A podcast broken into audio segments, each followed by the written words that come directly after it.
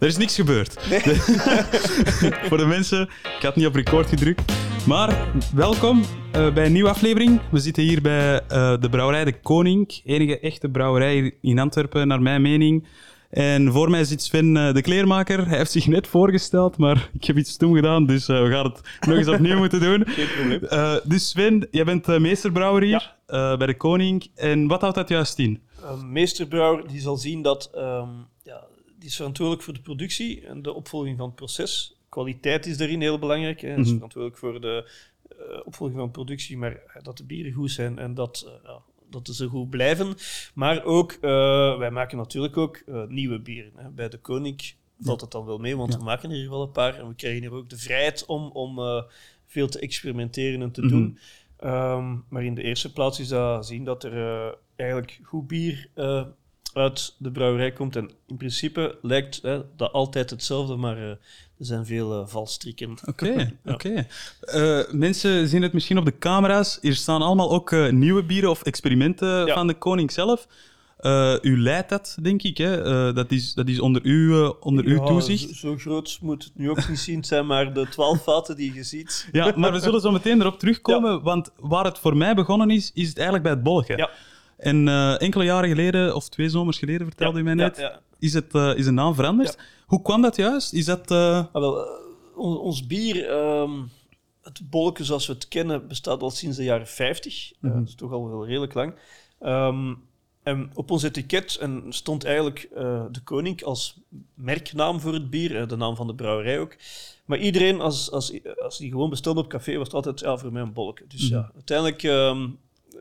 was er zo een klein verschil tussen wat men zei en wat er op het etiket stond. En uiteindelijk hebben we dan als geste naar de Antwerpenaar het bier dan ook veranderd van naam, hoe de Antwerpenaar het ook noemt, Bolleke. Nice, dat is ook wel heel plezant, want een Bolleke is in Antwerpen... dat is een bier dat ertoe doet. Hè. Eén is Antwerpen en Bolleke, dat gaat samen, zijn 2 handen op 1 buik. Maar Bolleke is een bierstijl, een Special Belge. Het zal je misschien niks zeggen, maar het is een bierstijl die eigenlijk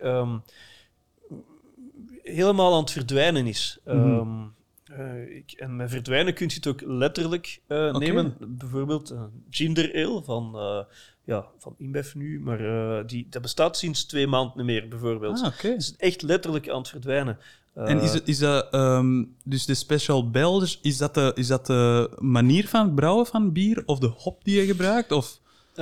Het is meer de receptuur en het bier moet bijvoorbeeld amberkleurig zijn en moet rond de 5% alcohol liggen, maar er zijn er ook van 6. En het zijn bijvoorbeeld criteria waar je... Dus en je kunt ook niet zomaar een Special Belge genoemd worden als bier? Of... Nee, je bier moet dan binnen die bepaalde criteria vallen. Okay. Maar ik kan u verzekeren dat de normen zeer breed zijn om erin te vallen. Maar het is een beetje een bierstijl die... een beetje verloren gaat.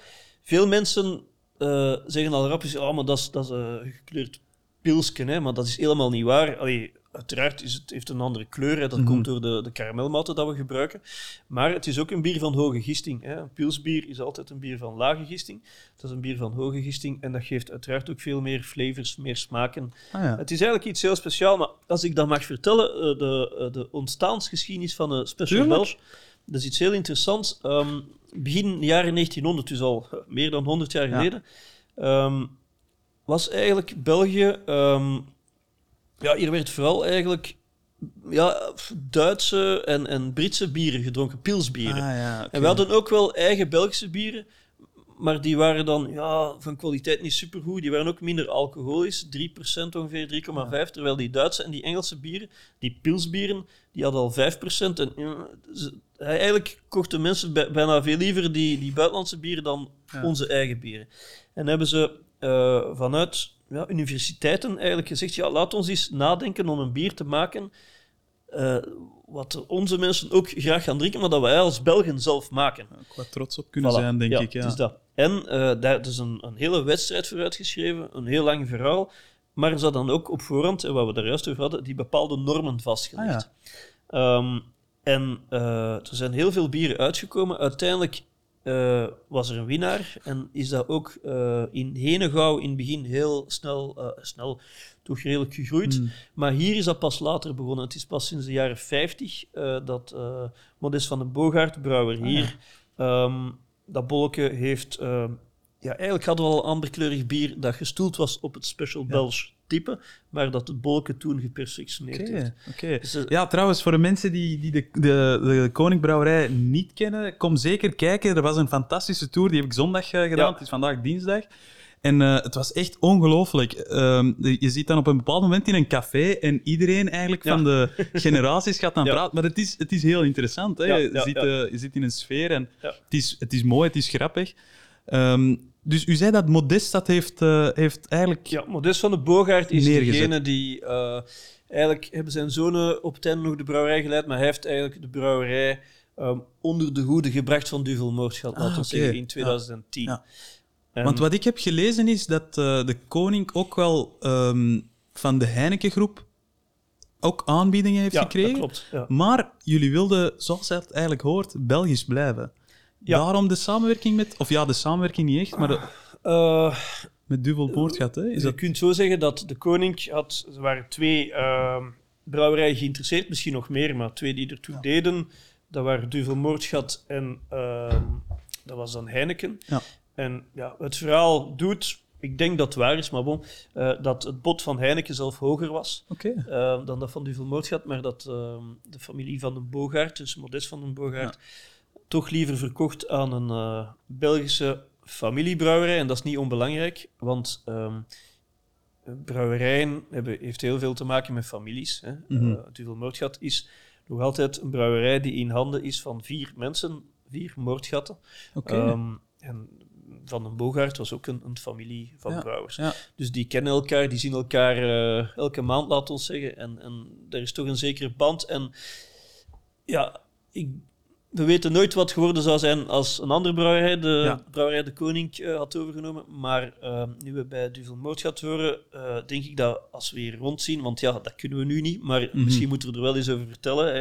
Je hebt iets gezegd over de rondleiding, maar er is hier nog veel meer dan dat. Tuurlijk, ik denk dat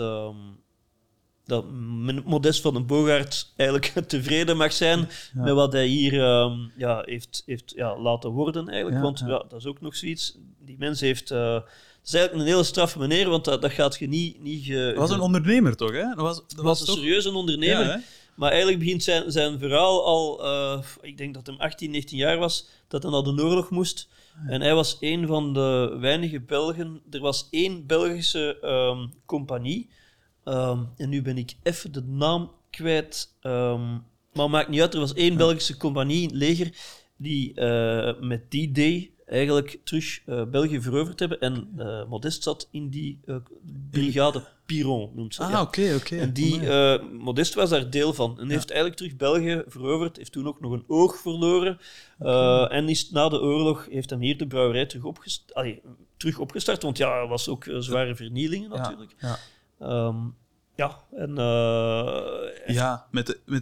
Met de Wereldoorlog... 2 dan ook. Absoluut. Ja, tuurlijk. Antwerpen was... Met Bolleke begonnen, hè. Zeg maar, ik zit er al heel de tijd te babbelen. Ik ga het niet erg vinden als ik... Ik wil het ook wel eens proeven, eigenlijk. Want we hebben hier Triple d'Anvers glas. Ik heb voor u een Triple d'Anvers mee, maar als jij graag ik wil het een beetje proeven, want je dan gaan we nog een glas nodig hebben. Maar dat gaat als bij wonder wel naar hier komen. We hebben heel veel mensen hier in de backstage die ongelooflijk werk verrichten. Super, dank je. Dus dat is misschien ook interessant om te vertellen over dit hier. Hè. Dat is een liter blik. Ja. Laat maar goed zien, want dat is sinds eigenlijk corona begon. Dat is iets dat jullie eigenlijk hebben we dat al 4 jaar. Toch? Oké. Ja. Maar nooit echt goed van de grond gekomen, om het zo te zeggen. Super, dank u. Alsjeblieft. Maar sinds corona hebben wij daar echt wel... We hebben, je moet je inbeelden, cafés zijn dicht. Ja. Mensen kunnen hun pintje niet meer vers van de tap halen. Ja. En wij zeggen hun, kom naar ons. Dat was toen enkel op vrijdag. Kom naar ons en we vullen u rechtstreeks van een tap, maar dat is ook voor de mensen in hun ogen gevuld. Vullen we dat blik, dan zetten we daar een lidsknop op en dan sluiten we dat. Dat wordt machinaal gesield. Ja. En dan kunnen ze gewoon hun vers getapt bier mee naar huis nemen. Ja. Dat is echt super populair. We hebben zelf gehad dat we zo populair dat we zonder blikken zaten. En dat we zeiden, ja, maar het is het is op, maar er zijn nog flesjes. Ah nee, dat moeten we niet hebben. Allee, dus zo populair. Ik wilde zeggen dat het zo goed was. Ja. Hè? Allee, maar santé. Santé. Ik ga het zingen. Voilà. Dan gaan we eens proeven. Hè? Voilà, zie. Dat is... Je kunt toch moeilijk van zeggen dat het een pils is, hè? Nee, dat is waar. Dat is waar. Ik vind dat het, als het zo naar bijvoorbeeld, niks slecht te zeggen over AB InBev of zo, maar ik vind dat het, wanneer dat bijvoorbeeld door Heineken groepen of zo wordt overgenomen, ja, dan commercialiseert dat heel snel. Naar mijn mening. Dat hebben wij met Stella gezien, bijvoorbeeld. Alleen naar mijn mening nog altijd. Hè. Ik vind dat Stella steeds meer commercieel begint te worden. Het is nog altijd wel een goede pils, hè, maar... Ja. Je bedoelt dat de smaak verandert? Ja, ik weet het niet. Je ziet ze dan overal of zo. Maar een bolleke is nog altijd speciaal in mijn ogen. We hebben niets veranderd aan het recept. Mm-hmm. Ikzelf kom eigenlijk oorspronkelijk van Duvel Moortgat. Dat was niet mijn eerste brouwerij, ook niet. Mm-hmm. Maar toen De Koninck bij Duvel Moortgat is gekomen, werkte ik bij Duvel Moortgat. Ah, ja, okay. En dus... ik kan zeggen dat we hier niets aan de receptuur veranderd hebben. Enkel hebben we bepaalde processen geoptimaliseerd en ja, laten we zeggen, gemoderniseerd, zodanig dat we het bier... Het recept is hetzelfde gebleven, maar het bier blijft ook langer goed. En dat is ook wel belangrijk. Dat is belangrijk, het bier dat je maakt en dat vandaag de brouwerij verlaat, dat over een maand op vat niet zuur wordt of zo. Mm-hmm. Dat is nogal belangrijk. Mm-hmm. Ja, voor de cafés toch vooral... Cafés hebben nu heel veel, volgens mij, verlies geleden. Met hun vaten en dergelijke. Ja. Het is dan al een jaar stil. Om daar ook terug te komen op de cafés. Is het voor Duvel of voor De Koninck zelf ook een moeilijke periode geweest? Want als je cafés dicht doet, dan... Ja, het is uiteraard... cafés zijn... groot slachtoffer. Maar als je zegt dat cafés veel bier verloren zijn, dat klopt wel, maar bijvoorbeeld wij nemen alle vervallen bier terug en we ruilen dat om. Ja. Uiteraard, ja. Allee, bon. Wij willen ook dat er goed bier gedronken wordt. Tuurlijk, we gaan niet zeggen, doe dat oud bier maar eerst op. Dat is bier dat vervallen is, gaan we niet promoten om te verkopen. Hè. Nee. Dus, maar de brouwerij heeft zeker natuurlijk ook, en zo'n bieren zeker, hè. Bolleken is een echt cafébier. Ja. Vind je wel in een paar groot warenhuizen, maar niet heel veel. Dat is de grootste percentage is voor het café op vat. En ik kan u verzekeren, als de cafés dichtgaan en al het bier dat hier dan ligt in de brouwerij blijft maanden liggen. Hè. Dat is echt wel, dat beweegt niet. Ja, want mensen kopen het ook in de supermarkt misschien minder. Ja, maar ook, minder. Ja. Ze kopen natuurlijk wel, mensen, er zijn natuurlijk ook liefhebbers dat heel veel drinken. Ja. Een bolleke is dat... U zei dat dat een amberbier is, hè? Ja. Tijdens de tour vertelden ze dat je een karamelsmaak in moet. Ja, dat is ook zo. Ligt het aan mij? Of? Er is een lichte karamelsmaak, absoluut. Nog eens proeven zien, om zeker te zijn. Lichte karamelsmaak, wij gebruiken karamelmout. Ah, oké. Dat is typisch voor die bierstijl eigenlijk, dat we een deel karamelmout gebruiken. Dus dat is iets zoet dat je moet proeven in je bier? Ja, karamel hoeft niet zoet te zijn. Mout is eigenlijk iets dat niet echt zoet is. Hè? Ja, karamelmout, ja. Als ik aan karamel denk, dan denk ik iets zoet. Ja, dan denk je direct aan... aan Mars of weet ik veel, hè, van de ijsjes. Ja, het zijn die kanten wel dat je op moet, uiteraard. Ja. Maar dat zit... Jij proeft het niet. Minder. Ik weet niet hoe dat komt. Misschien is het... Want ik vraag mij dan af, ben jij ook goed in parfum en geuren herkennen? Geuren interesseren mij sowieso. Hè. Ja. Dat is sowieso. Je moet een breed palet hebben om... Ik denk niet dat je... Je hebt twee zaken bij aroma's en geuren is... Ten eerste, er zijn bepaalde dingen die bepaalde mensen wel proeven en bepaalde dingen die bepaalde mensen niet proeven. Bijvoorbeeld, dan noemt men zo wat zwarte gaten. Ik ken een collega van mij die een van de zwaarste fouten in bier niet kan onderscheiden. Ah, okay. Gewoon, dat kan niet. Dat kan niet. Ik ben bijvoorbeeld minder goed in metaalsmaak, bijvoorbeeld. Ah, okay. Maar daarmee, iedereen heeft zowel zijn dingen en daarmee dat een degustatiepanel ook uit meerdere personen bestaat. Hè? Okay. Maar dat zijn de specificiteiten. Maar het tweede ding is, iedereen kan proeven. Je moet dat alleen maar oefenen. En dat is echt waar.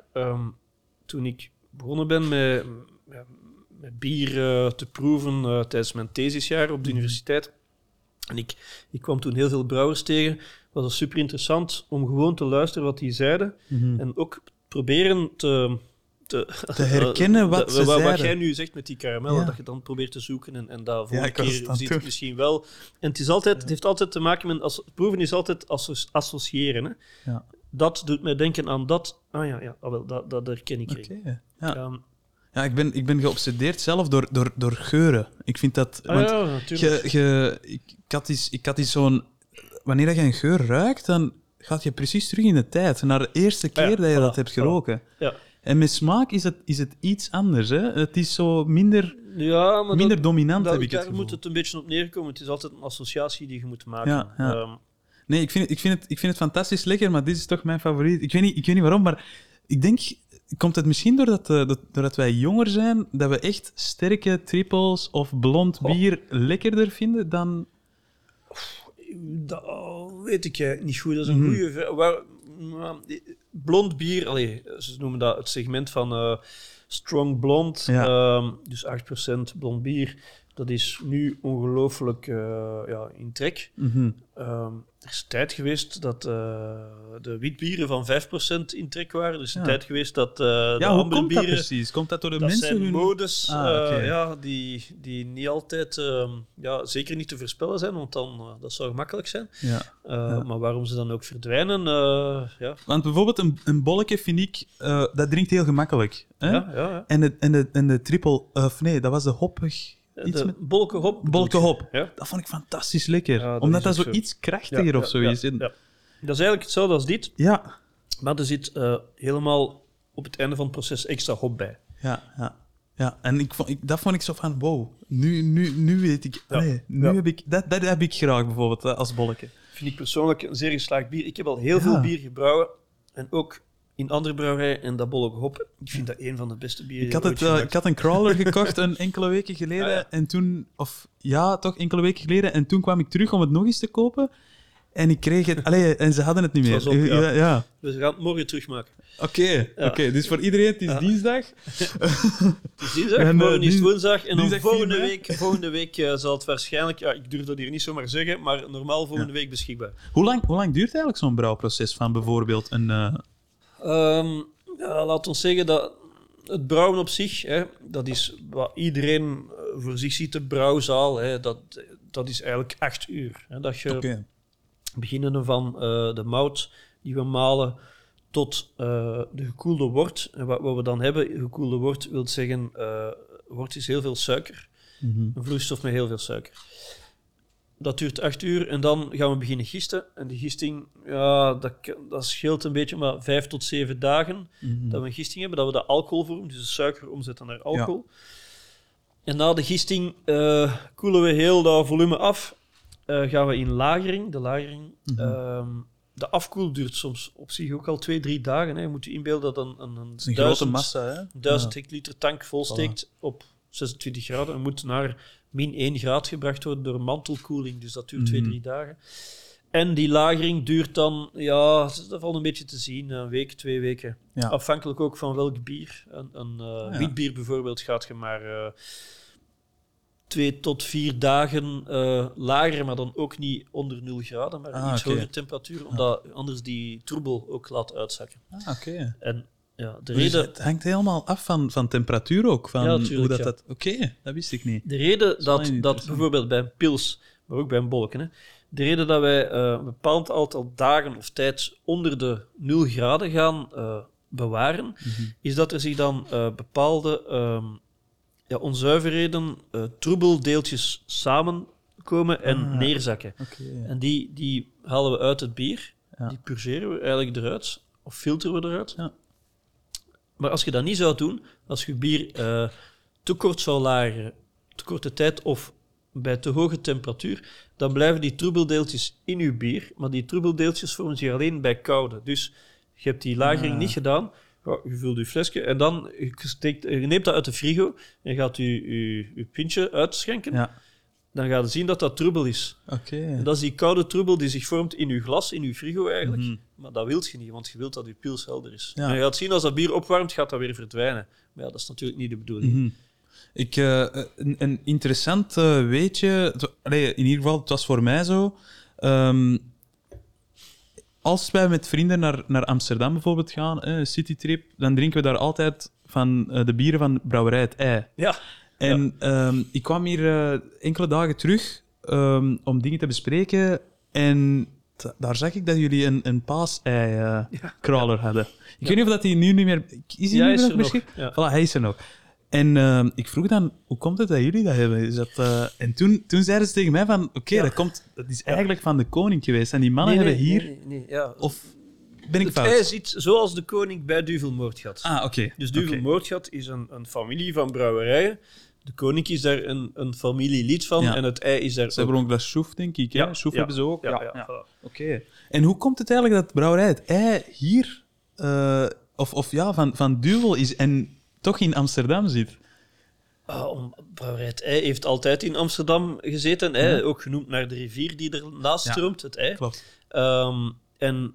Die is bij onze groep gekomen. Dat is ook een heel sympathieke, kleinere brouwerij, maar dat vinden wij juist plezant. Hè. Ja. En die mannen doen heel veel toffe dingen. Hè. Die hebben heel veel... die flesjes zijn ongelooflijk. Hun namen zijn alleen al tof. Ja.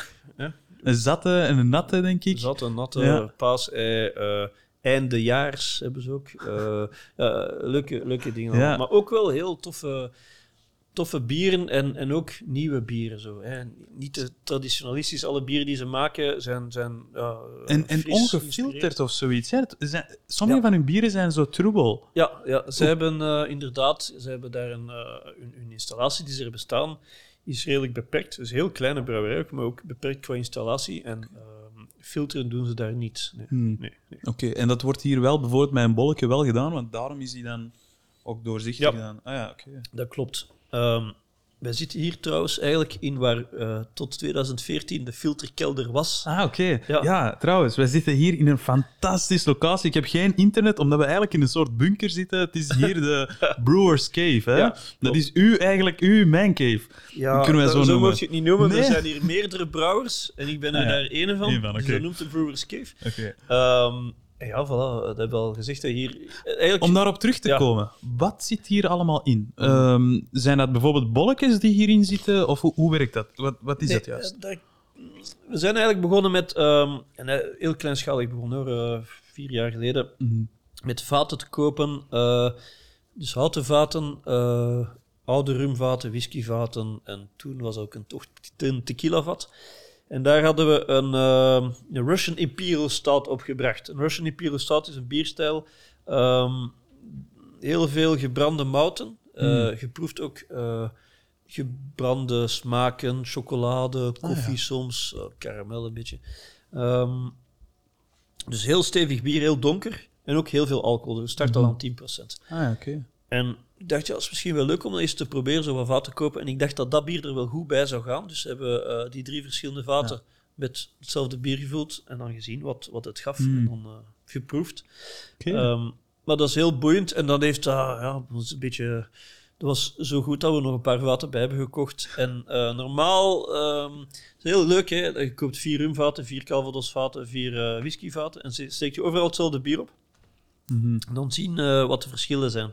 Heel boeiend. En zou het kunnen dat bijvoorbeeld in die 4 Calvados-vaten toch nog een verschil is tussen de vaten? Ja. Of is het... Zullen ze op dezelfde manier de smaak krijgen? Nee, er kan altijd wel een verschil op zitten. Grotendeels zit je in dezelfde richting, maar er zit zeker een verschil op. Okay. Dat is ook de reden dat wijnmakers of bierbrouwers die werken met vaten... dat die altijd, als die naar een product willen gaan dat wat standaard moet zijn, dat die altijd een menging maken van hun vaten. Okay. Omdat je toch nooit hetzelfde... er zit altijd een klein verschil op. Tuurlijk, ja. Ja, want het ene vat kan iets anders zijn dan de andere. En dan kunnen bijvoorbeeld 10 andere flesjes een andere smaak hebben, denk ik dan. Ja, dus de bedoeling, dat is de definitie van kwaliteit. Als je kwaliteit wil zeggen dat je product constant is in de tijd. Ja. Natuurlijk mocht jij zeggen van dit jaar koop ik die vaten, dat jaar die vaten. Ja, dat kan misschien wel wat verschil opzitten, uiteraard. Maar de bedoeling is wel dat je... Hangt het ook van soort hout af of niet? Uiteraard, ja. Hangt van veel af. Hè. Ook, ik denk ook al de omgevingscondities of... we stijgen ook heel veel in alcohol. Hè.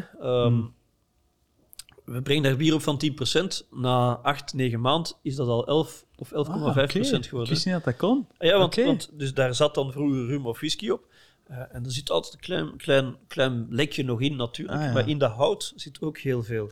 Ja, als je zo'n vat, een leeg vat, zou kunnen uitwringen, kun je 3, 4 flessen sterke drank uithalen. Okay. Dus dat natuurlijk, na verloop van tijd, gaat het hout niet enkel zijn smaak afgeven, maar ook de alcohol gaat ook van het hout naar het bier komen. Oké.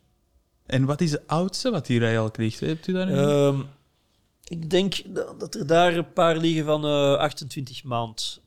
Dat zijn de oudste. Er staat er 1 aan 28 op, dus dat is dan waarschijnlijk... dat denk ik niet dat daar gaat opstaan, want we gaan dan elke maand corrigeren. Ik zie daar een nummer. Ik dacht en dat eindigde op 28. Ik dacht dat daarom Nee. Dus ik denk dat we nu rond 28 maand gaan zitten. Het kan misschien nog meer zijn. Dus we gaan zeker naar... Dat is is het de bedoeling dat dat uitgebracht wordt, of dat dat echt nieuwe bieren gaan worden van de Koninck? Of hoe? Die bieren zijn enkel te proeven in onze bar van de brouwerij. Ah ja, oké. Dus enkel daar, en soms als hier iets te doen is, maar ja, het is, hopelijk kan binnenkort wel terug, dan gaat je dat misschien ook wel krijgen hier. Dat kun je altijd eens proeven. Dus wij zetten dat van die houten vaten ook wel op inoxen vaten, dan op de tap kunnen zetten. Ook heel leuk... is het jaarlijks Modest Bierfestival.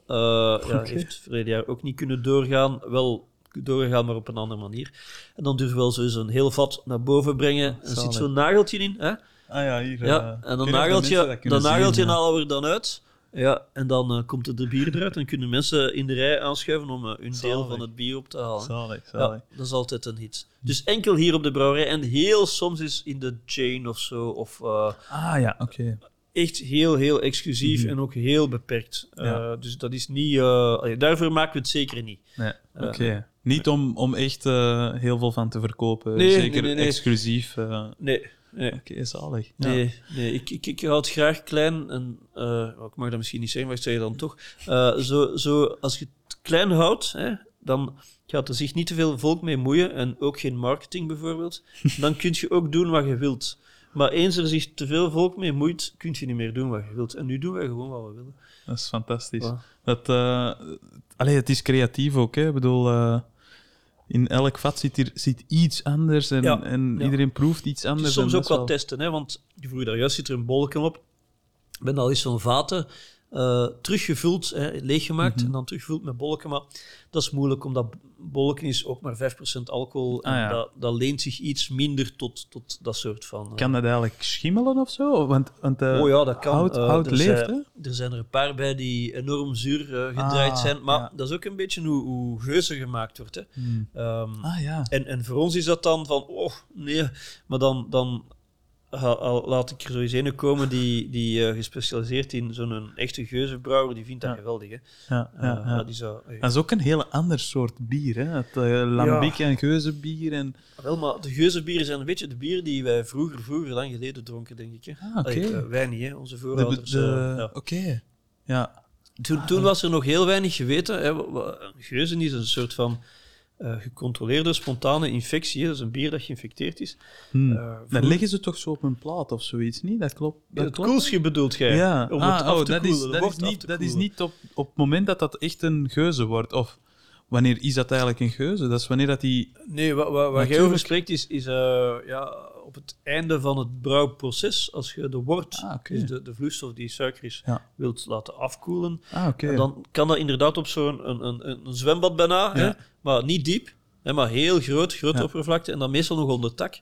Zodanig dat de beestjes die er rond zwerven in de lucht, dat die zich ook eigenlijk het wort kunnen infecteren. En, op dat moment gebeurt dat ook echt? Oké. En zo krijg je uw ontwikkelingen. Dat is echt crazy. Dat is een levend proces. Dat geuze. Ja. Nee, dat is fantastisch. Om even terug te komen op dat bolletje. Elk jaar is er ook een bolletjesfestival. Of bolletjesfeesten, denk ik. Ja. Dat ik het juist zeg. Dit jaar is het natuurlijk niet kunnen... Of vorig jaar niet kunnen doorgaan. Ja. Dit jaar ook niet, denk ik. Oh, ze zijn aan het... Ik weet nog niks concreet, maar... Want wanneer valt het altijd? Valt eigenlijk midden augustus. Maar... de kans kan... Ja, Ja, maar het zal, als het, ik denk dat het kan plaatsvinden, maar het zal toch beperkter uiteraard zijn. Want hoe is dat ontstaan eigenlijk, zo'n... het Bolkensfeest is... Eigenlijk is het Bolkensfeest dat is een samenkomst van allemaal ambachtsmensen die Antwerpse producten maken. Mm-hmm. Dus daar zit eigenlijk een slager bij of iemand die speculoos maakt of whatever. Zoals hierboven eigenlijk. Wanneer je binnenkomt bij de poorten, je hebt een kaas, je hebt een... Nou, misschien moeten we straks eens vertellen over wat hier eigenlijk allemaal is. Dat doen we zo. Maar dus, dat Bolkensfeest is eigenlijk een soort van bijeenkomst van allemaal ambachten die een Antwerpse origine hebben. Mm-hmm. En leuk voor ons, ik weet eigenlijk niet hoe het ontstaan is, zou ik eens moeten navragen, maar de naam is dan wel via ons dan gekomen. Oké. Maar dus dat is altijd ook in Antwerpen en jullie zijn daar eigenlijk... Wij zijn daar mede... wij zijn geen... Eigenlijk is de organisatie in de handen van de stad, maar wij ondersteunen met materialen... togen en drinken ook zeker, hè? Uiteraard. Wordt er enkel de Koninck gedronken daar? Of zijn er ook andere... ik zie hier dan vers zal er ook wel staan en zo. En andere brouwerijen kunnen daar ook staan. Ja. Het is dus niet dat het enkel van Antwerpen... Zoals ik zei, de ambachts... mensen van het Antwerpen. Oké. We zijn niet alleen op de wereld. Zijn er meerdere brouwerijen hier in Antwerpen die kleinschalig zijn, maar toch... Er zijn er velen die opkomen de laatste jaren. Absoluut. En ook velen die zo beginnen thuis, maar in het klein, hè, maar echt thuis. Hè, en dan groter en groter. En dan door derden laten brouwen en dan hun eigen brouwerij beginnen. Ja. Ik denk aan mensen van Callabout en zo. Maar ook... in Kalmthout hebben wij de Crawlers. Ik ben de naam kwijt, maar het is zo'n kraai op hun... In Kalmthout hebben we er één, in Essen hebben we er één. Dat is Noord-Antwerpen, waar ik vandaan kom. We hebben ook echt heel goed bier, maar ze laten het inderdaad soms door derde partijen brouwen. Dat is omdat de investeringen heel groot zijn en dat je die pas kunt maken als je wat volume hebt. Nee, dat klopt. Maar Brouwerij 't IJ zit daarboven zeker, hè? Uiteraard. Maar op zich is dat niet zo'n heel grote brouwerij. Je kunt het niet zo overal krijgen. Ik heb het niet heel vaak gezien hier in de lijst, maar misschien omdat dat samenwerkt met Aalheld. Maar het zijn eigenlijk twee plekken, hè? Want je hebt... Je hebt de brouwerij, de grote brouwerij, dat nog eigenlijk altijd een kleine brouwerij is. Dan heb je nog het proeflokaal, waar je dan misschien al geweest bent. Ik ben nog niet, gaan kijken. Ik ben nog niet gaan kijken. Daar bestaat eigenlijk ook een klein brouwerijtje. Okay. Maar dat proeflokaal is ongelooflijk. Ik weet niet de volumes die zij doen, maar die zijn normaal open tussen 2 uur 's middags en 8 uur 's avonds. Maar dat is dus niet lang, hè. Mm-hmm. 8 uur gedaan, hè. En die hebben een bierverkoop waar... ik ken niet veel Belgische cafés die dat kunnen. Dat is ongelooflijk. Ja. Ik vind het ongelooflijk. Ik ken ook veel vriendinnen die in Nederland wonen. Ik woon zelf in Essen, dus ze wonen in Roosendaal of in Breda. En ik zie heel vaak dat ze bieren drinken van Brouwerij 't IJ. En dat is echt eigenlijk zo'n community die zij hebben opgericht. Ja, dat is ook in Amsterdam. Iedereen weet wat een natte of een zatte is. Dat is fantastisch. Ik vind het fantastisch wat hierboven is. Dat wilde ik nog even aankaarten. Want Black Smoke zit hier bijvoorbeeld boven. Hun vlees komt van de Butchers Store. We hebben hier een slager, de Butchers Store. Ja. Ik zal ze allemaal afgaan. Hè. De slager is Luc De Laet. Ja. Met zijn vrouw Peggy van Haver. Ja. Dat is topslager, hè. Dat is ongelooflijk. De dingen die maakt ook eigen producten, hè. Dat is eigenlijk voor ons, wij kennen dat nu allemaal, maar dat is supergoed. En als je dat niet kent, moet je dat proeven. Het is Secreto nummer 7. Dat stukje vlees, echt waar, ongelooflijk. Kunnen we straks... ik ga straks dat... als we op tijd klaar zijn... het is wel 5 uur, maar... dan ga ik dat zeker proeven. Hoe noemen we dat ook alweer? Secreto nummer 7. En wat is dat? Dat is eigenlijk een stukje vlees dat van een Noord-Spaanse koe. Okay.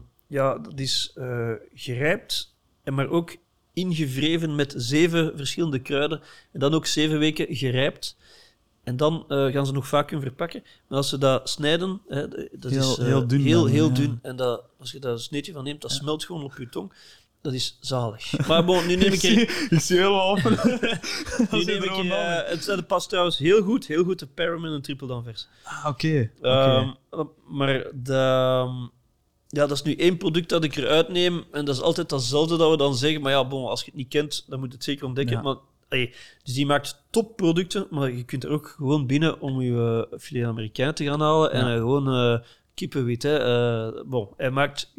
Hij is een slager. Ik bedoel, een topslager, dat is echt niet de minste. Want jullie hebben laatst een online tasting gedaan. Hè? Ja, dat hebben jullie georganiseerd voor mensen die graag...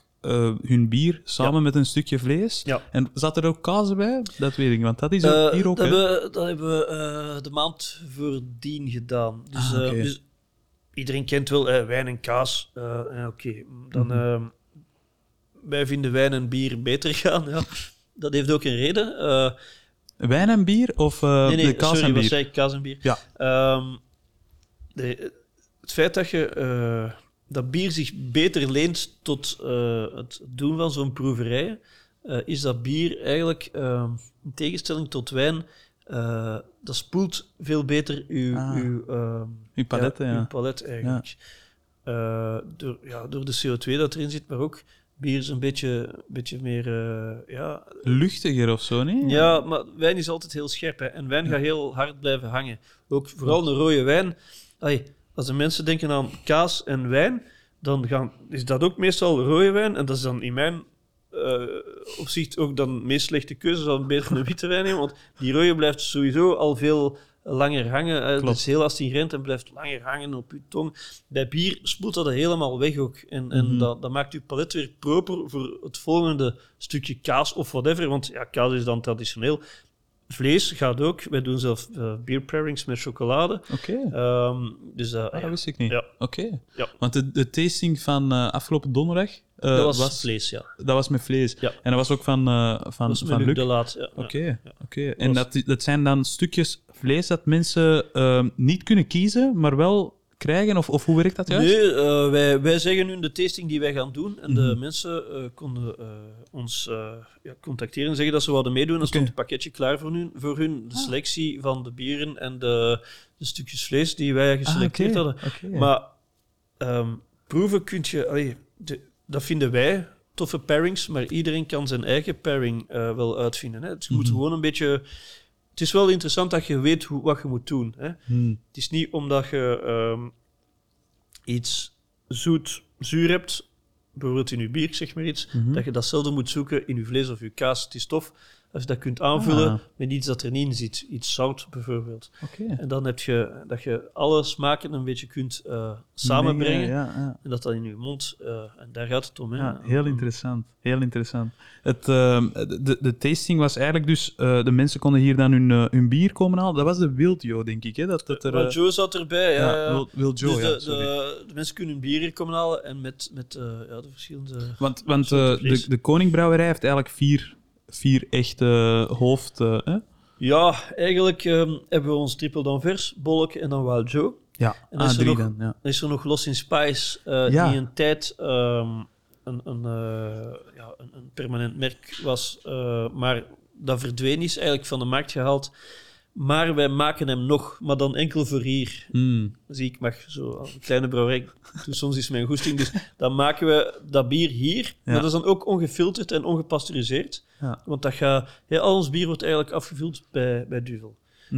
Dus wij brouwen het hier en we lageren het hier, maar we filteren niet meer hier.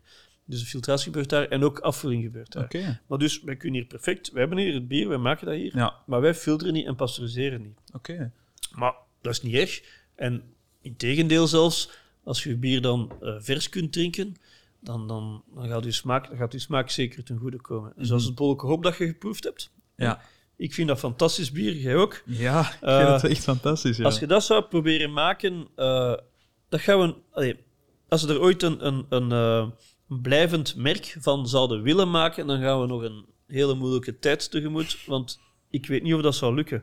Omdat je heel dat proces dan door moet, die filtratie, dat is niet echt het probleem. Maar de pasteurisatie, daarmee gaat heel veel verdwijnen van uw frisheid, van uw hoppigheid. Ja, want het is de hoppigheid die je interessant vindt. Klopt.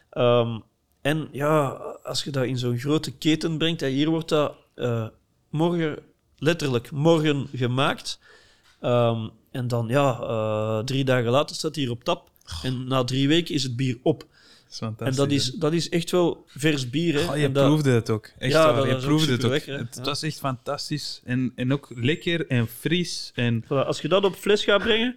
En dan in de grote keten... Ik heel veel gaan vragen. Want ja, want het is ook maken. Zo... je bent ook niks aan het zeggen dat niet waar is. Hè? Nee, ik vond het fantastisch lekker. En ik denk niet dat ik de enige ben. Hoe snel is het eigenlijk erdoor gegaan? Ik denk dat we 800 liter op 3 weken tijd hebben gedaan. Dus dat is wel heel goed voor een café dat dicht is. Ja, trouwens, er is ik weet niet of ik dat mag zeggen, maar er is wel commentaar opgekomen van waarom verkopen jullie dit?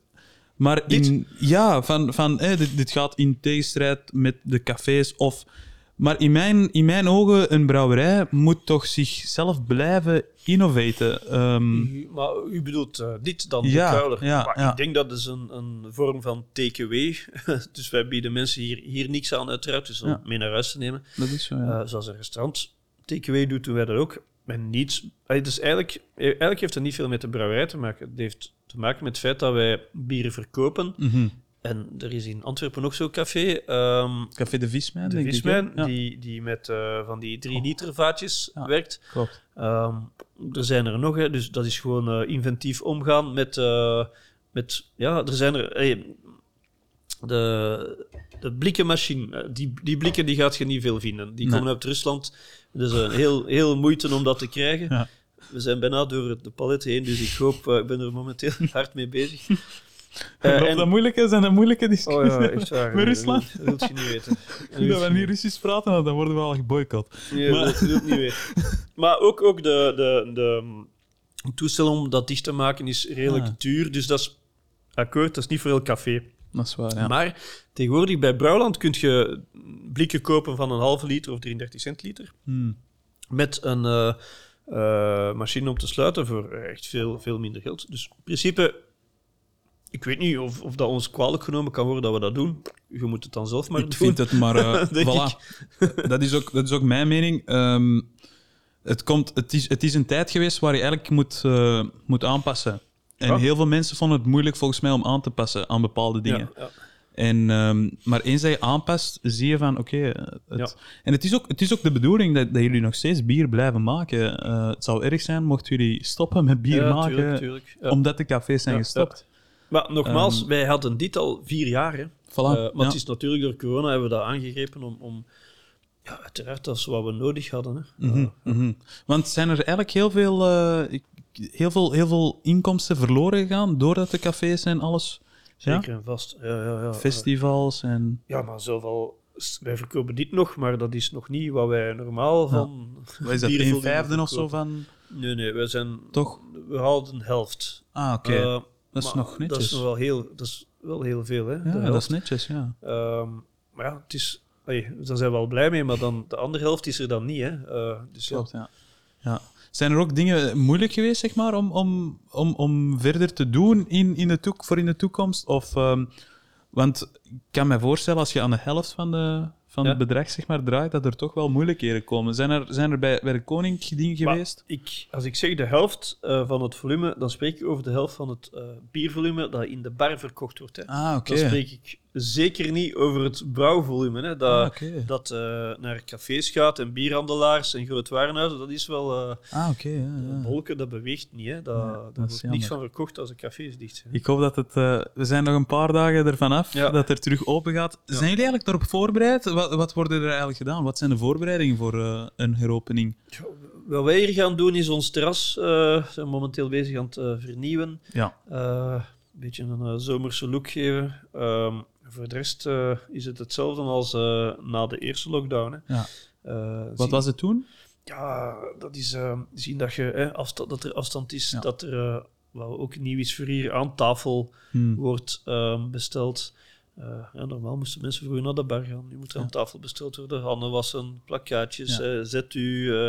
Wij moeten zeggen waar je gaat zitten. Er komt veel bij kijken eigenlijk. Hè? Dat denk ik ook wel. Het gaat veel meer mensen ook zijn die er mee bezig moeten zijn om die mensen dan juist te begeleiden.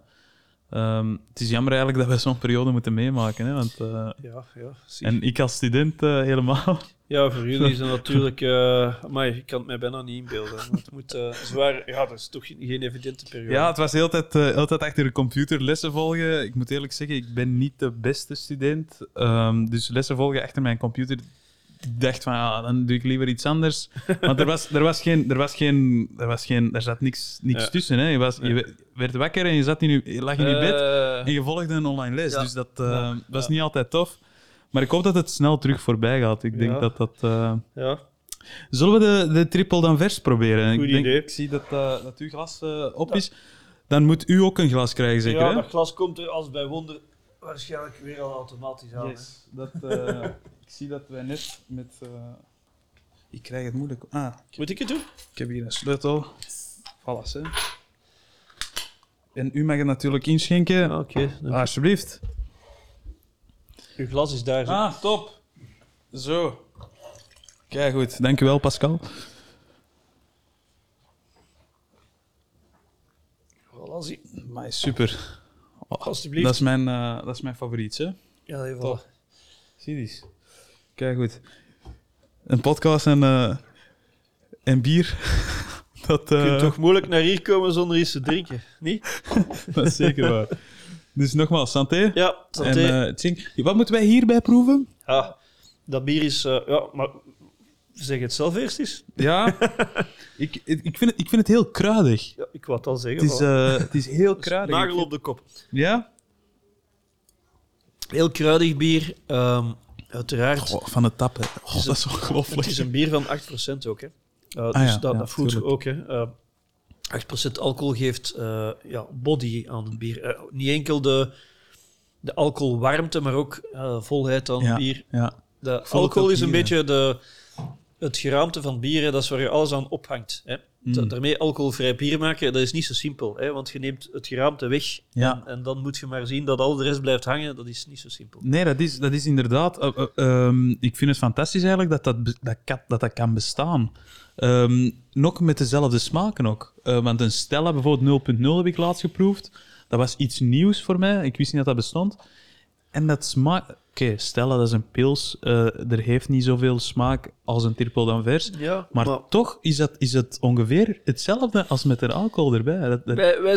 Bij Duvel Moortgat zijn we nog niet overtuigd van... we hebben heel veel tests gedaan. Heel veel op alcoholvrije, alcoholarme bieren. Mm-hmm.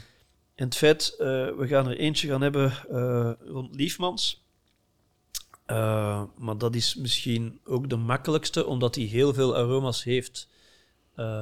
Dat je daar wel wat rond kunt. Mm-hmm. Maar wat je daar zegt van pils heeft niet veel smaak, dan is het juist moeilijk om er een aanvaardbare, alcoholvrije versie van te maken. Ja. Maar wij zijn nog niet overtuigd van het feit dat wij tenminste naar onze goesting kwaliteitsvol alcoholvrij bier op de markt kunnen brengen. We zijn wel serieus aan het testen, hoor, maar daarmee dat wij nu niet echt iets hebben buiten het Liefmans. Ja, ja.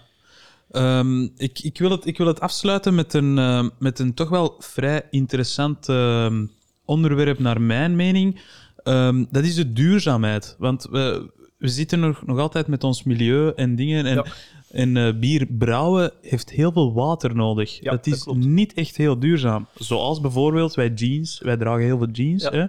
Maar als wij er gaan kijken van jeans, hoe is dat gemaakt? Komt heel veel water bij aan te pas. Ja. En ook heel veel bleekmiddel en dergelijke. Hoe is eigenlijk de Koninck... Is de Koninck zelfs ermee bezig om duurzaam te gaan brouwen in de toekomst? Ik denk, dat gaat niet enkel over de toekomst. Hè. Het is waar dat er heel veel water wordt gebruikt.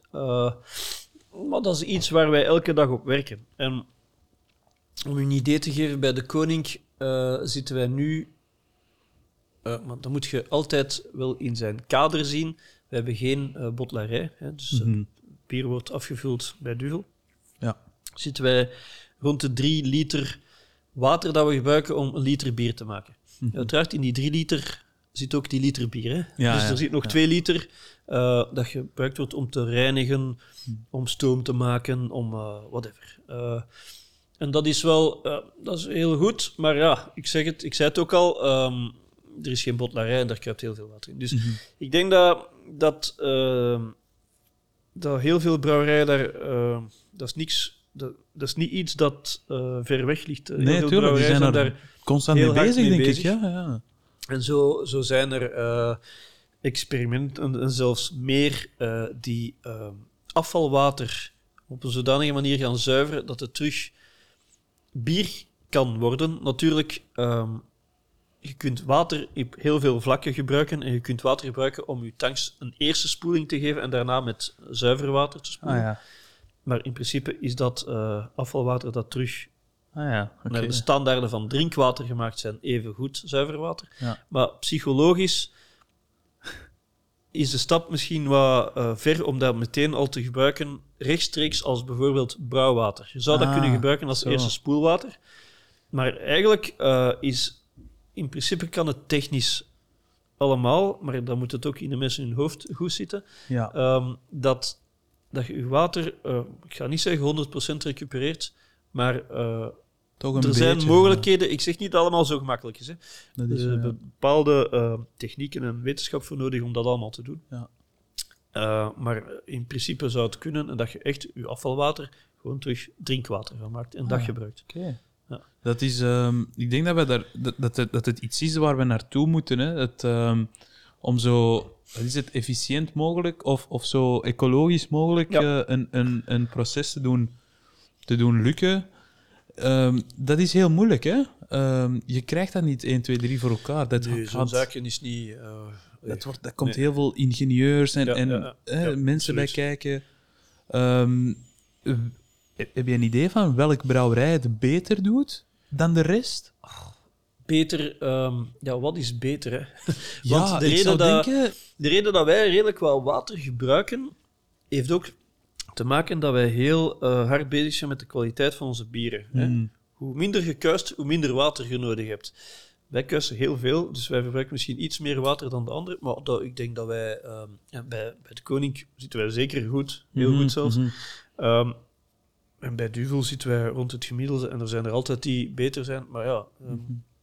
Het hangt ook heel veel van uw proces af, hè? Hoe dat uw proces ineen zit. Hè? Ja. Ja, of een proces heel veel water nodig heeft dan. Ja. En welke vereisten je zelf stelt aan uw bier.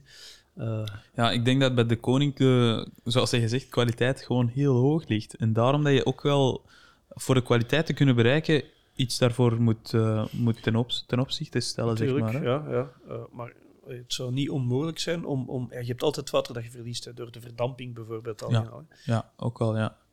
Maar het is niet onmogelijk om alles... Sven, zijn er gekke verhalen over bijvoorbeeld dingen dat hier zijn ontdekt, dat je denkt van, dat kon ik niet echt inbeelden? Of...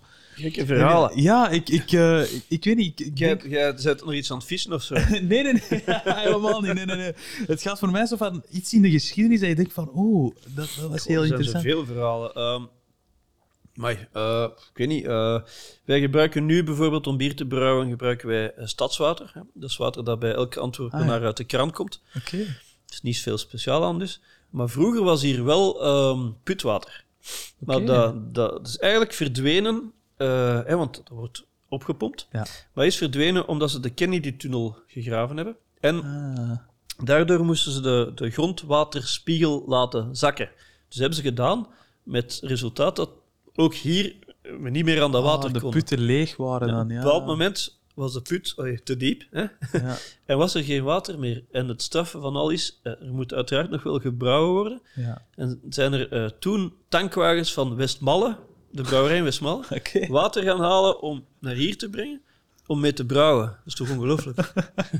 Dat is echt gek. Ja. Ik had zo'n verhaal, nu heeft dat nu niks met De Koninck te maken, maar ik had zo'n verhaal gehoord van in de tijd dat Westvleteren een brand kreeg in hun brouwerij, zijn ze naar Sint-Bernardus gegaan. Ja.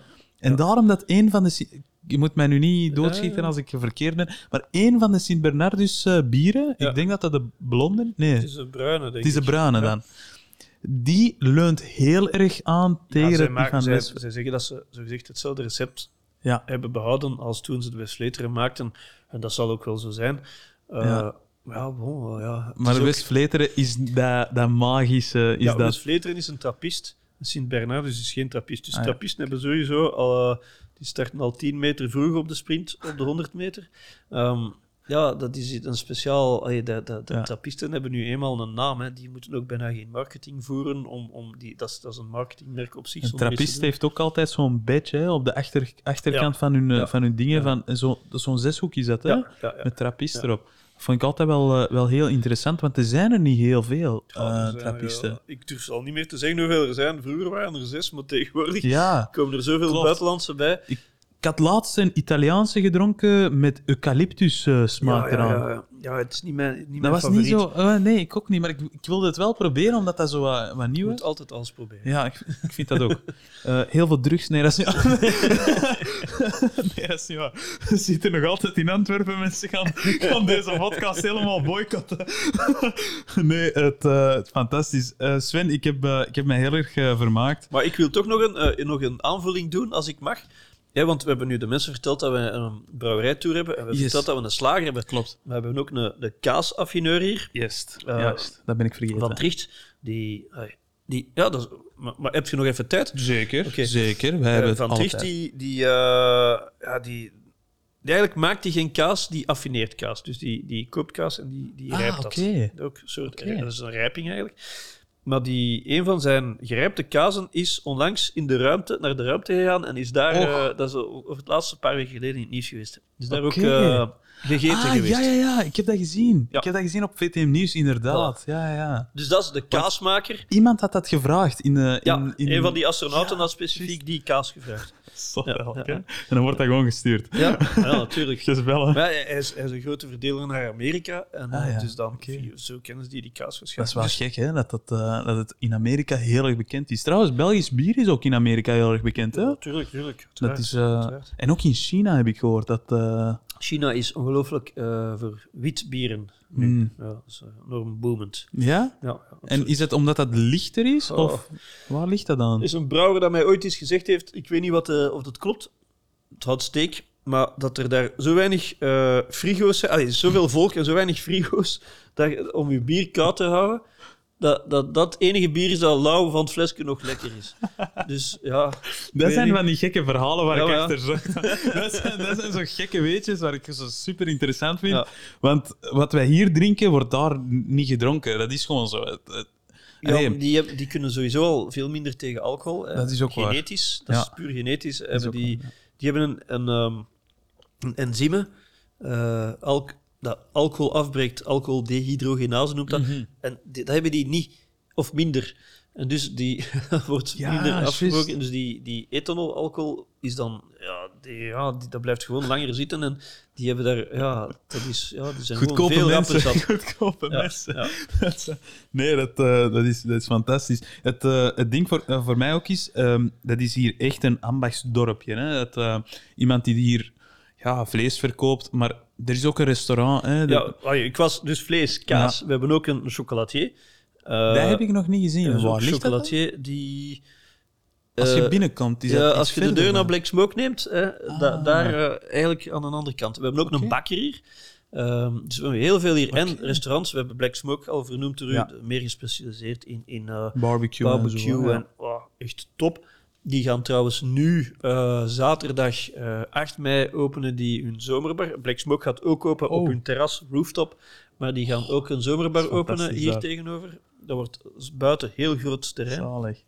We hebben ook nog dus Black Smoke is barbecue. En hebben meer gastronomisch Butchers Son. Dat is een meer gastronomisch restaurant. Die hadden van hun eerste jaar al een ster, Michelinster. Maar dat is ook, je kunt er ook zo gewoon binnen gaan. Je moet er geen schrik van hebben. Dat is echt je kunt in een dish is de signature dish is vol au vent. Koninginnenhapje.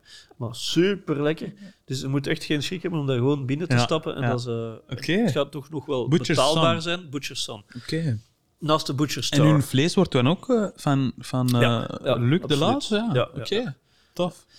En wat hebben we hier nog? We hebben nu ook nog Paul Morel zitten. Hij is eigenlijk iemand die bezig is met food and beverage consultant eigenlijk. Ah, okay.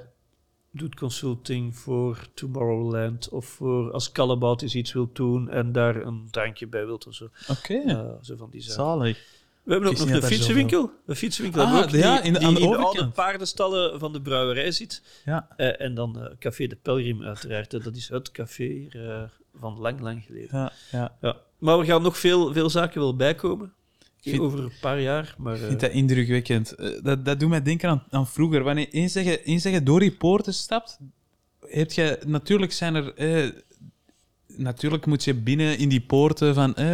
dat zijn elektrische poorten en zo van die dingen, maar dat gevoel dat dat nog zo wat oud is, nog wat authentiek is, dat is fantastisch. Nou, overal waar die mensen hun zaak hebben, was vroeger allemaal brouwerij. Hè? Dus, en we hebben heel hard de brouwerij geconcentreerd. Uiteraard is de botelarij verdwenen, is heel veel plaats vrijgekomen. Maar die mensen hebben hun zaak in wat vroeger de brouwerij is. Dus binnen de brouwerijmuren hebben die hun zaak. En dat is echt wel plezant. Fantastisch mooi. Ik, bij de tour, wanneer dat je voorbij de Triple d'Anvers stand komt, ga jij denk ik volgens mij in die kazen... Nee, ja, of dat is daarvoor? Als je uit de expo komt met alle schilderijen, dan riekt je al als de deur open gaat dat je naar de kaas toe loopt. Exact. Dan zie je die mensen ook, want dat is hier ook... En je ziet die mensen... Ja, je waart er in het weekend waarschijnlijk. En zondag, dus er mensen werkten niet. Maar je ziet echt wel neer op waar zij werken en hun kazen voorbereiden voor restaurants of voor hun winkel, of twee winkels. Maar dat is hier overal. Dus als je hier een zaak binnenstapt, dan gaat je zien, dus wat de klant gaat kopen, dat willen we ook dat de klant ziet hoe het gemaakt wordt. Dus als je bij de chocolatier binnenstapt, moet je straks zeker doen. Mm-hmm. Top, ik weet niet of je verdiend hebt. Als je een doosje meeneemt, je kunt niks slecht meer doen voor de hele week. Echt waar. Ik heb geen vriendin. Dankjewel. Nu moeten we wel een doosje chocolade meenemen, want anders niet goed bezig. Maar je ziet ook waar die zijn pralines maakte. Dat gebeurt allemaal daarachter. Die bakker, je komt binnen bij een bakker, die zijn oven staan. Zelf het restaurant, het Butchers Son, er is de keuken eigenlijk in het midden van de plek waar de eetzaal is. En dus je hebt er zo geen chef die staat te roepen op zijn personeel, maar dat kan dus ook blijkbaar. Dus zonder een woord te zeggen koken, dat gaat dus. Zalig, of zo'n keer rustig iets zeggen, dat gaat blijkbaar ook. Maar dat is hier, en daarmee willen we ook zeggen dat alles waar je hier koopt, daar willen we heel transparant in zijn. Bijvoorbeeld de beenhouwer elke beenhouwer heeft een frigo, bij ons ook. Maar in de frigo is eigenlijk in de inkomhal en is in glas. Dus je ziet alles wat erin zit. Okay. Dat is een kwestie van transparant en eerlijkheid tegenover het product dat je verkoopt. De puurheid ook. Hè. Ik denk dat de mensen dat... ik merk dat ook, vooral in België, zijn we heel erg op service. Op hoe dat je behandeld wordt en hoe dat je ook je producten behandeld worden. Hè? Want uiteindelijk, je gaat die producten aankopen. Stel dat, ik zeg maar iets, hè, heel ver... Coolblue doet dat niet goed. Wij zeggen dat ook direct. Van, dat was niet goed. En ik vind dat fantastisch als je zo transparant kunt zijn. Dat niet veel bedrijven zijn zo. En hoe authentieker je bent, hoe transparanter je bent, hoe eerlijker je bent, hoe meer mensen je als... Ja, hoe zeg je dat juist? Hoe meer mensen je aantrekt, hè, doordat je gewoon authentiek en transparant bent. Ja. Ik heb naast deze podcast is eigenlijk een hobby van mij. Ik ben heel nieuwsgierig. Ik denk dat je het al een beetje hebt gemerkt. Maar hiernaast heb ik een bedrijf met mijn beste vriend van mij.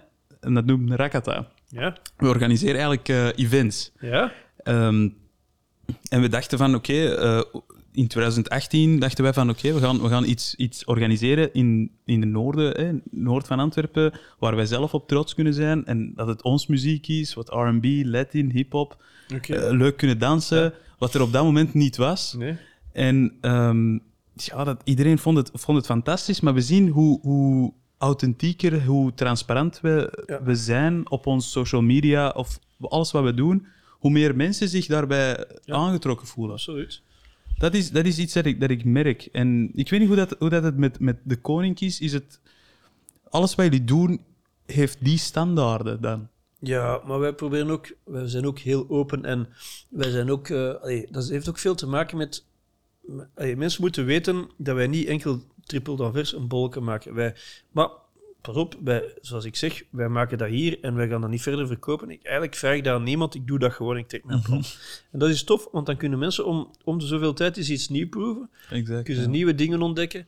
We hebben zelf ooit eens met de Gazet van Antwerpen, denk ik, dat was wel heel tof, een groot experiment opgezet, waarbij wij vroegen van hoe ziet uw ideale bier uit? En hadden we eigenlijk 15, 20 parameters gegeven en waar ze moesten een intensiteit op aanduiden. Mm-hmm. En daaruit is eigenlijk een bier gekomen met, dan moet die kleur hebben, dan moet zuur, zoet, bitter, zo, okay, heel bitter, hoppig. Hè. En dat bier heb ik eigenlijk gemaakt. Dat was super interessant. Ja? Je hebt dat nog wat. Wat was de naam, Sven? Oh, dat was een proefbrouwsel en dat noemde Bier van A. Dus het was het van de Gazet van Antwerpen. Ja. GVA. Bier van A. Okay. Een bier van Antwerpen. Ja. En dat wordt niet meer gemaakt? Dat recept heb je wel? Dat recept, dat moeten we nog ergens vinden, ja. Ja. Misschien wordt dat gemaakt voor Rakata binnenkort. Ja. Dat is moeilijk. Wij maken zeer zelden een bier voor derden. Ah, oké, ja. Dan wordt het altijd hier verkocht. En, ja, dat doen wij gewoon niet. Ja, nee, dat begrijp ik. Want in Gent heb ik er heel veel gezien. En in Brussel is er ook zo een, die zo derde partij, hè, die bier brouwen. Hoe werkt dat eigenlijk? Is dat gewoon... Maar dat is juist, dat is voor... Ik weet niet of je daar juist hebt over gehad, hè, over die nieuwe Antwerpse brouwers. Ah, ja. Dat zijn van die brouwerijen die dan maken voor derden en die leven van de hobbybrouwer die van zijn keuken te klein wordt. En eigenlijk die nog geen geld genoeg heeft om een eigen brouwerij te kopen. Zo werken ze. Ze zijn zelf bepaalde... Ze nemen commissie erop dan, ja, zoiets. Uiteraard, ja. Die hebben ook een verdienmodel. Ja, tuurlijk, ja. Ze zijn een paar heel grote brouwerijen, internationaal, die zelf geen brouwerij hebben. En die doelbewust naar andere brouwerijen gaan. En in Gent heeft ook een hele... nieuwe, verse brouwers zien. Hè. Er zijn heel veel nieuwe dingen daar. Ik heb het gezien. Ik ben langs gegaan bij Bier Select. Ja. Fantastische gasten. Dat is zo, Miel, Miel, echt fantastische gasten. Ja. Niet normaal. En ze zijn ook begonnen omdat ze... Dat verhaalje dat die vertelde was voor mij ook enorm interessant. Dat waren gewoon studenten en die dachten we vinden bier kei lekker. Ja. Dus we gaan dat gewoon doen. En een round-up gedaan, zo investeerders gezocht. Ja. En uiteindelijk kwamen ze op zo'n idee en ik vond het fantastisch. En Miel kan het fantastisch uitleggen. Misschien is dat ook wel iemand voor de volgende podcast. Ik heb ooit eens mee in een panel in Gent gezeten. Oké. Ja. En die had toen ook toen dat wij daar waren, ook een heel lekkere bier, maar dat ben ik vergeten. Maar dat zijn echt zo plaatselijke dingen. Ja, maar je hebt er ook... Hoe noem het nu? Dok Noord of Dok Zuid? Ik ben de naam kwijt. Het zou kunnen, ja. Het is een industrieterrein, toch? Ja, maar daar zit ook in een pand... een beetje zoals hier, hè, want je hebt daar brouwerij. En dan hebben we een slager. En je hebt een bakker. En je hebt een pizzamaker. En zo heel plezant. Ah, ik ben echt bij hun op de plaats gegaan waar ze bier brouwen. Ja. Jij bent op ergens anders gegaan. Ja, maar ik heb niet over Bier Select. Sorry. Ik heb het over... hoe noemt dat nu? Dok Noord of Zuid? Ik weet het niet meer. Heel plezant. Okay. Dimitri is een brouwer, maar voor de rest weet ik het ook niet. Supergoeie bier. Ja, dat gaan we ook eens doen. Maar goed, bij deze heel erg bedankt, Sven. Voilà. Als er aanvragen komen om het nog eens te doen... met plezier. Dan, we kunnen een specifiek thema kiezen dan. Ja, oké, dan gaan we dat doen. En een thema daar in de toekomst, dat kan zijn... Een thema waar jij heel erg graag over zou praten? Ik weet niet, alle leuke weetjes, dan zal ik ze verzamelen. Dat wordt iets goed. Goed, dan gaan we dat doen. Heel erg bedankt voor het kijken, voor het luisteren en tot de volgende keer. Trouwens, bedankt Stamp Media, zeker voor de camera's, voor alle camera's die hier staan en voor de apparatuur hier. En bedankt De Koninck. Ja, heel erg bedankt dat we hier mochten komen. Ik vond het fantastisch mooi. Ja. Volg Sven op Instagram. Ja, dat moeten we zeker doen. Sven de Kleermaker. En Brouwerij De Koninck. En tot ziens. Dag.